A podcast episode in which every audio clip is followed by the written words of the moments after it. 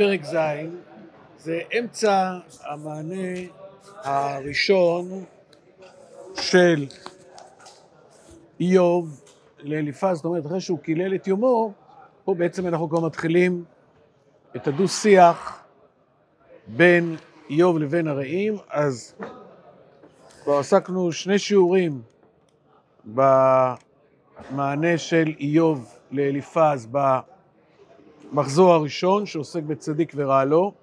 שני השיעורים הקודמים היו בפרק ו', ואנחנו כעת בפרק ז'. הלא צבא לאנוש עלי ארץ, וכימי שכיר ימיו. כעבד ישאף צל וכשכיר יקווה פועלו. כן הונחלתי לי ערכי שווא ולילות עמל מינו לי.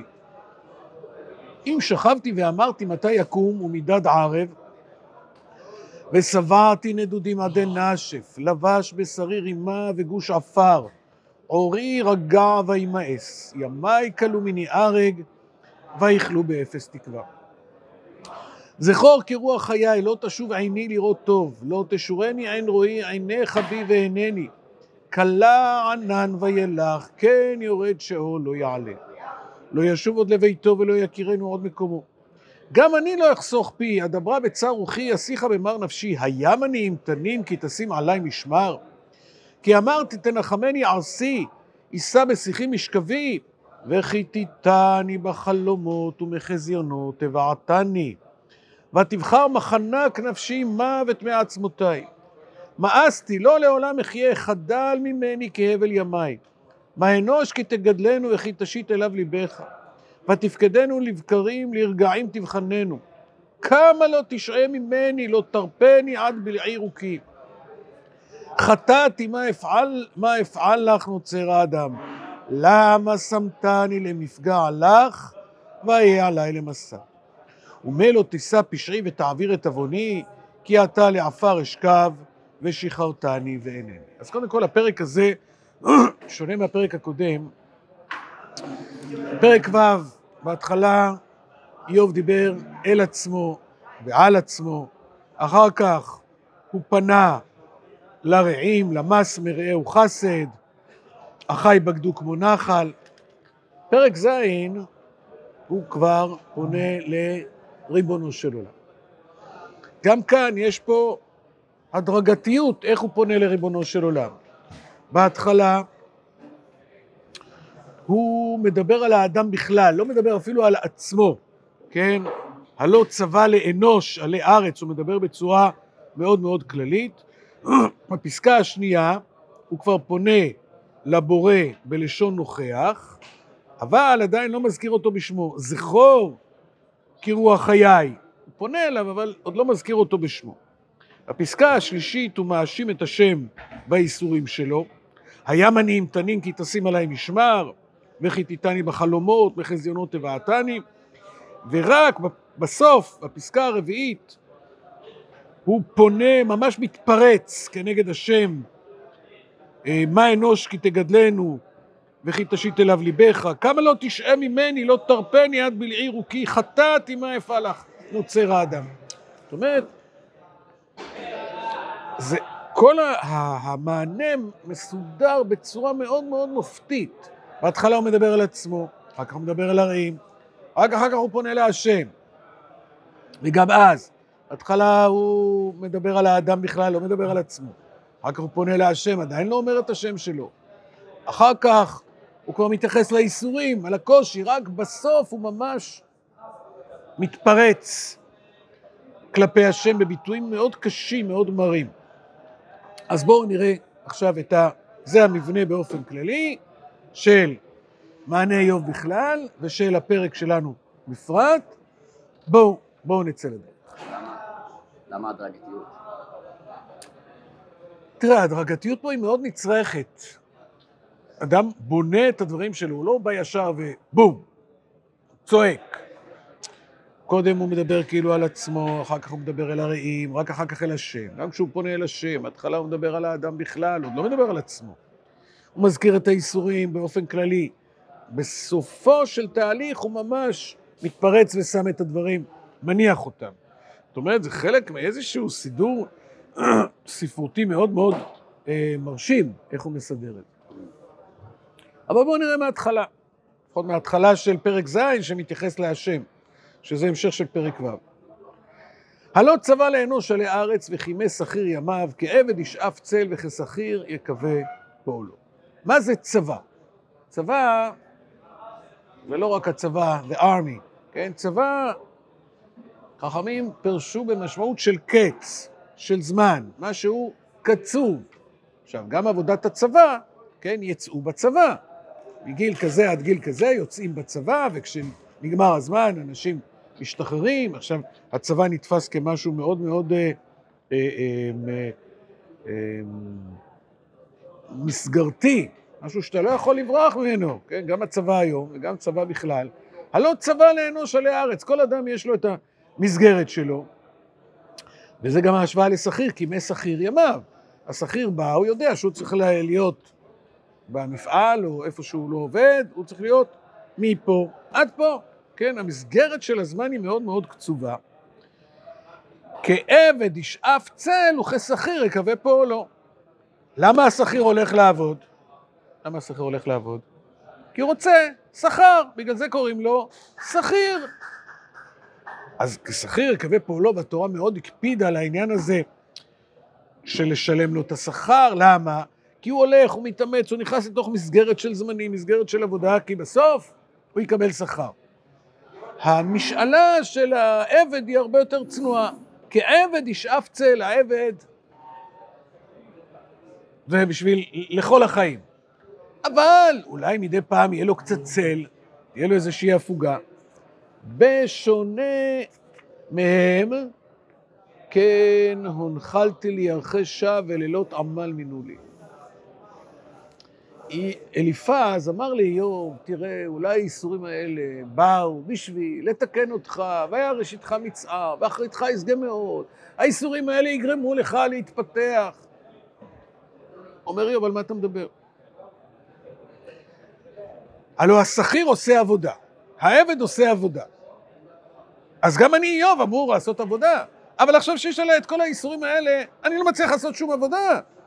אני עני, אני חולה, אני שכול, שקול מהילדים שלי. זה לא שעכשיו פתאום אני אלך לעשות איזה ש... להפך. אני לא מצליח לעשות מאומה. אומרת, אם הרעיון הוא שזה בא לגרום לי לעשות יותר, לא, לא, לא, לא. אני עושה הרבה פחות.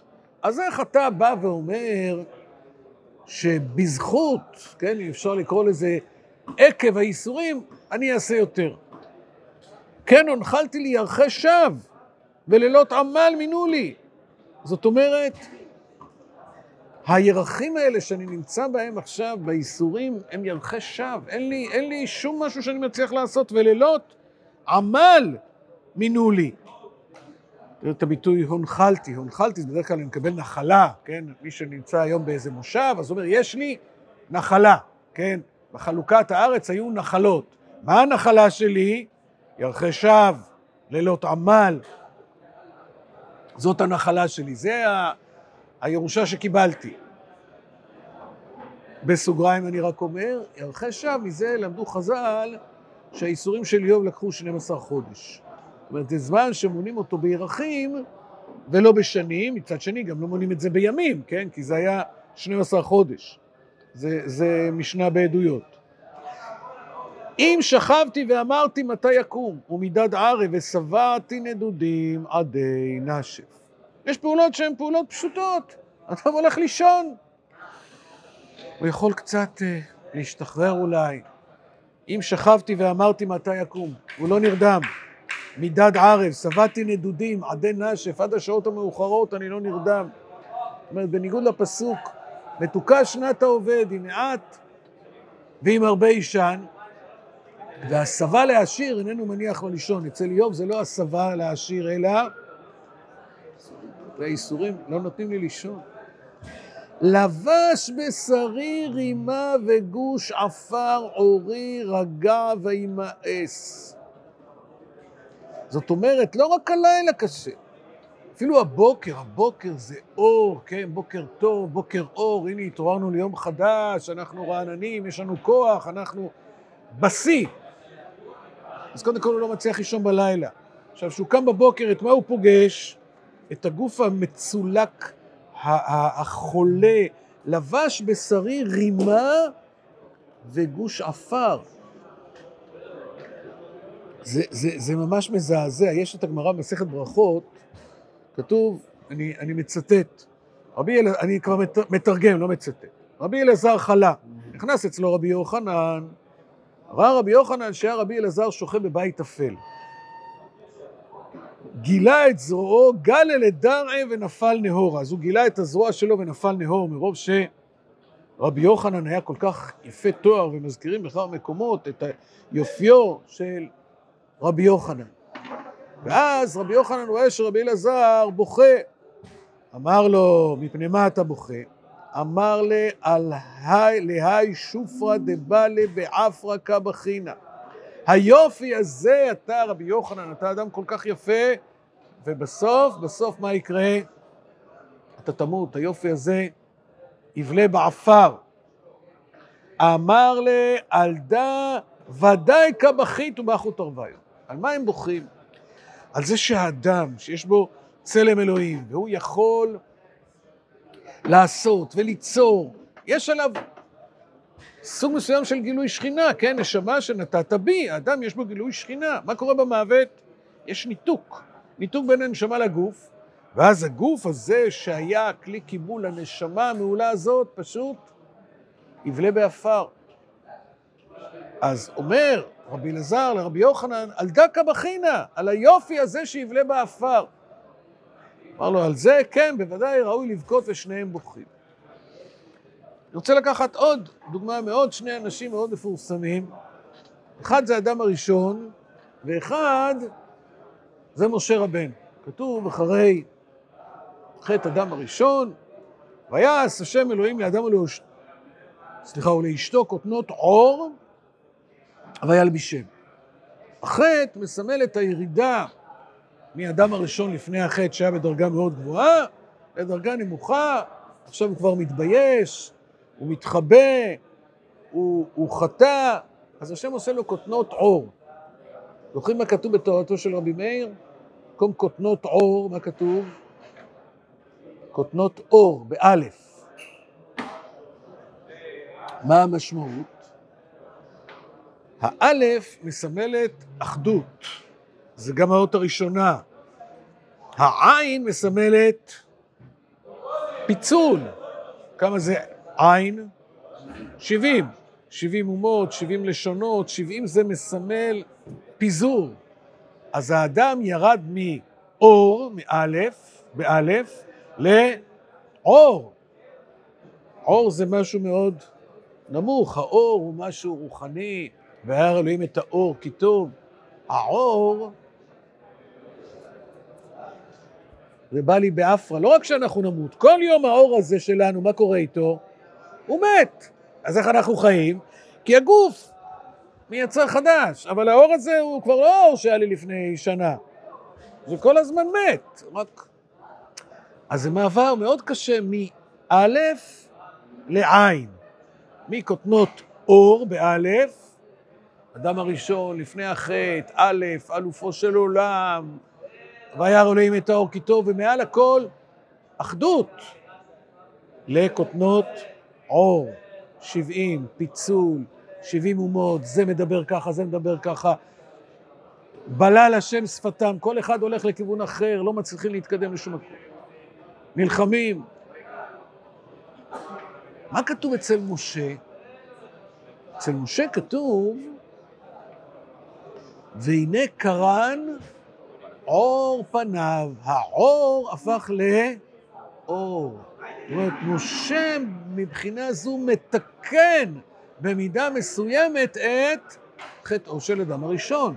הוא הופך את העור לאור. כמובן שזה בא לידי ביטוי בפנים, שזה המקום הגבוה ביותר. אז אדם הראשון מתקן, סליחה, משה רבנו מתקן את חטא אדם הראשון. אבל אצל בני אדם רגילים זה עור. אני חוזר לאיוב, מה כתוב אצל איוב? לבש בשרי רימה וגוש עפר עורי, העור שלי רגע וימאס. איך נראה העור של איוב? עם השכין. זאת אומרת, איוב רואה את העור שלו מת לא כשהוא יהיה בקבר, אלא כבר עכשיו. כבר עכשיו. זאת אומרת, הוא, הוא, אם בחטא הדם הראשון האור הפך לעור, אבל זה רק אחרי מיתה, אצל איוב הוא כאילו מת מהלך, וזה בא לידי ביטוי בעור. חז"ל אומרים שרשעים בחייהם קרויים מתים. זאת אומרת, איוב קם בבוקר, והדבר הראשון שהוא פוגש, מה זה? לבש בשרי רימה, רימה זה כאילו, יש שם את כל התולעים שמתחילים לאכול אותי רימה ותולעה.